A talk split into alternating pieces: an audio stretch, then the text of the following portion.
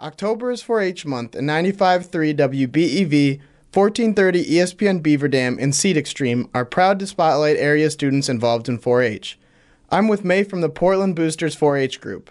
What motivated you to join 4-H? I really wanted to learn about um, the different like activities that I was able that I might be able to do and just like learn more about different stuff about 4-H.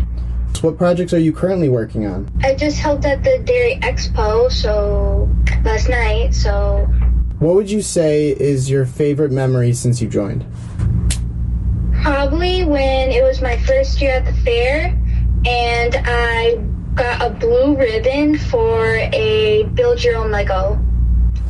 Do you have any mentors or people that you look up to within your club? The people that have been there the longest, which is um, like Chuck Crave, because he has a lot of like fun stories and he's always there to help. What would you say is something that you've learned since joining that you didn't think you would learn or that you didn't know about before? I learned that uh, they don't accept air clay in the um, fair because I did that one year and they didn't quite understand what it was, but it was still fun.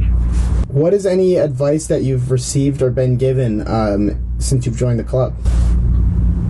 Is that no matter what, when you're there, you always try your best, and that's all that matters.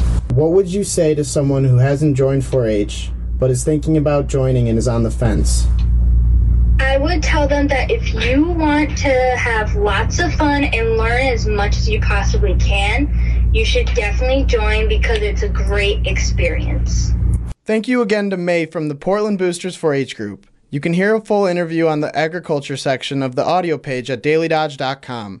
This 4-H spotlight is brought to you by Seed Extreme, your local Dairyland seed dealer.